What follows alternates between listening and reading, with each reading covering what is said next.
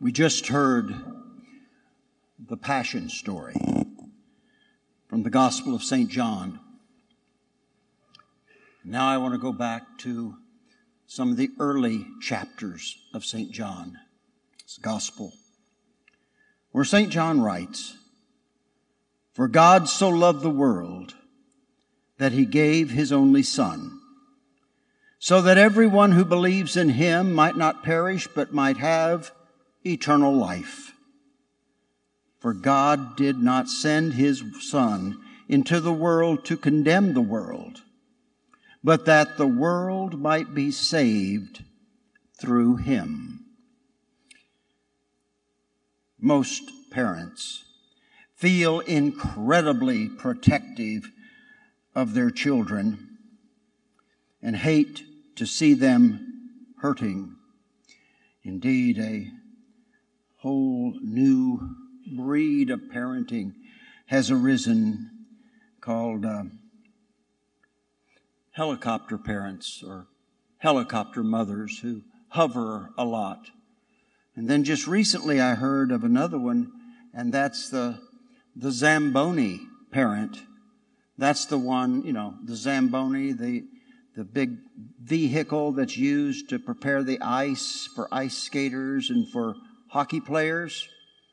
And the Zamboni parent is always out in front of the child, making sure that there's no rough spots on which the child might catch his toe. We all feel protective of our children. Chances are, if you ask your mom or dad, they would say that watching you uh, break an arm or fall off your bicycle or be picked on by a bully, you know, that was a rite of passage for many of us who are, who are of a certain age. It was painful for them. Maybe you are a parent who has experienced how hard it can be to see your child in pain God, who is infinitely perfect, loved us so much that he was willing to sacrifice his only son so that we would have a chance at heaven. God knew that some would choose to reject his love. He knew exactly how painful it would be for both himself and for our Blessed Mother to watch his son suffering on the cross. On Good Friday, we commemorate the ultimate sacrifice. The stations of the cross allow us to journey with Christ the last hours of his life on earth. And you know, even in a situation like this, where we can't move from station to station like we can in the garden or or in the chapel. It is a wonderful opportunity to meditate on all that Jesus was willing to undergo for our sake. And so, if you use the gospel that we just read, the Passion narrative, as sort of the, the props and the curtains and the, and the staging of these events, Maybe if we just speak the words of the stations of the cross, you'll be able to pull it up in your mind's eye. At that first station, Jesus is condemned to death.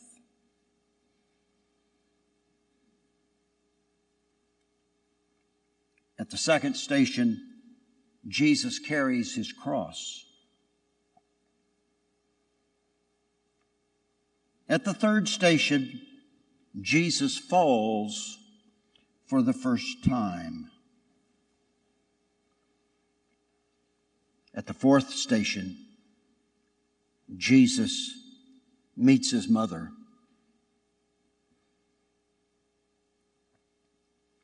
At the fifth station, Simon of Cyrene helps Jesus to carry his cross.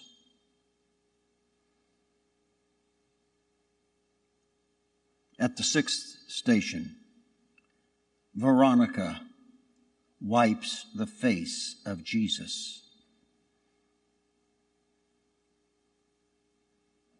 At the seventh station, Jesus falls a second time.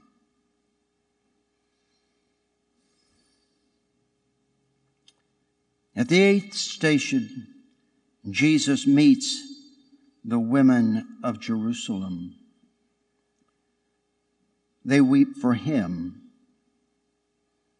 He tells them they need to weep for themselves.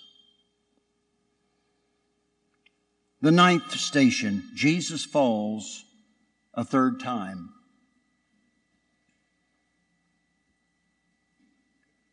At the tenth station, Jesus is stripped of his clothing. Everything about crucifixion had to do with mortifying the prisoner. The 11th station, Jesus is nailed to the cross.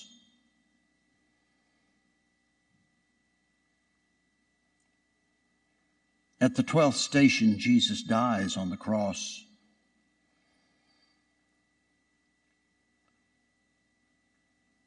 Then we don't have to move much to go to that 13th station, for Jesus is taken down from the cross and laid in his mother's arms.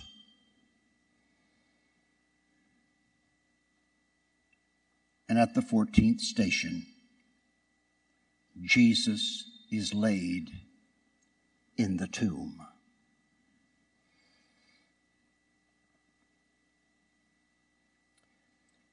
Now, I know it's theologically fashionable in these times to add that 15th station, the resurrection, but not today. No, not today. Today, tonight, tomorrow, tomorrow night, early Sunday morning. We need to know. We need for it to become real that the Son of God has died. It's fine to add that resurrection, but not so fast. Not so quickly.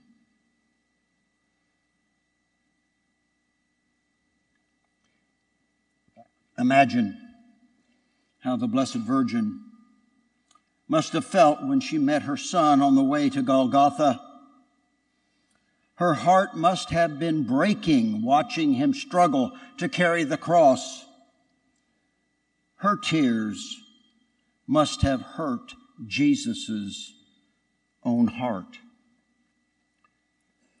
after Jesus fell for that third time, he got back up. He continued on. He didn't grumble. He didn't complain. It would have been easy to decide that it was just too hard and I can't go any further and I'm going to stop right here.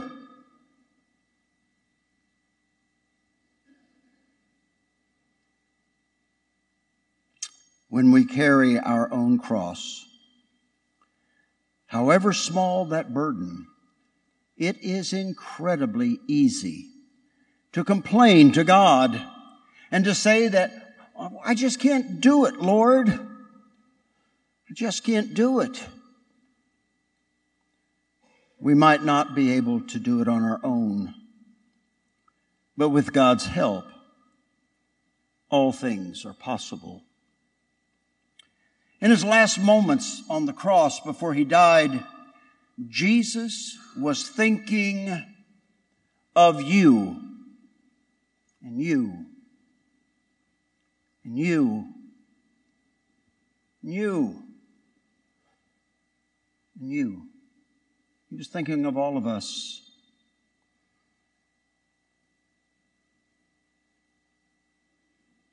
Father, forgive them They know not what they do.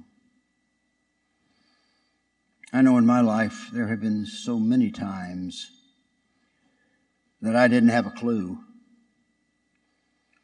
but I just trudged on. Well, this crucifixion thing, this passion thing, had built up a steam. You know how mobs can be. And the mob bought into the process. And they continued on, even if they did not know what they were truly doing. Father, forgive them. They know not what they do. God stands ready to give us his unconditional love and his forgiveness. He has already done the hard part. Through his suffering and death, he threw open the gates of heaven. He is ready to give us the graces to get there. And all we need to do is to ask Him for those graces. Amen.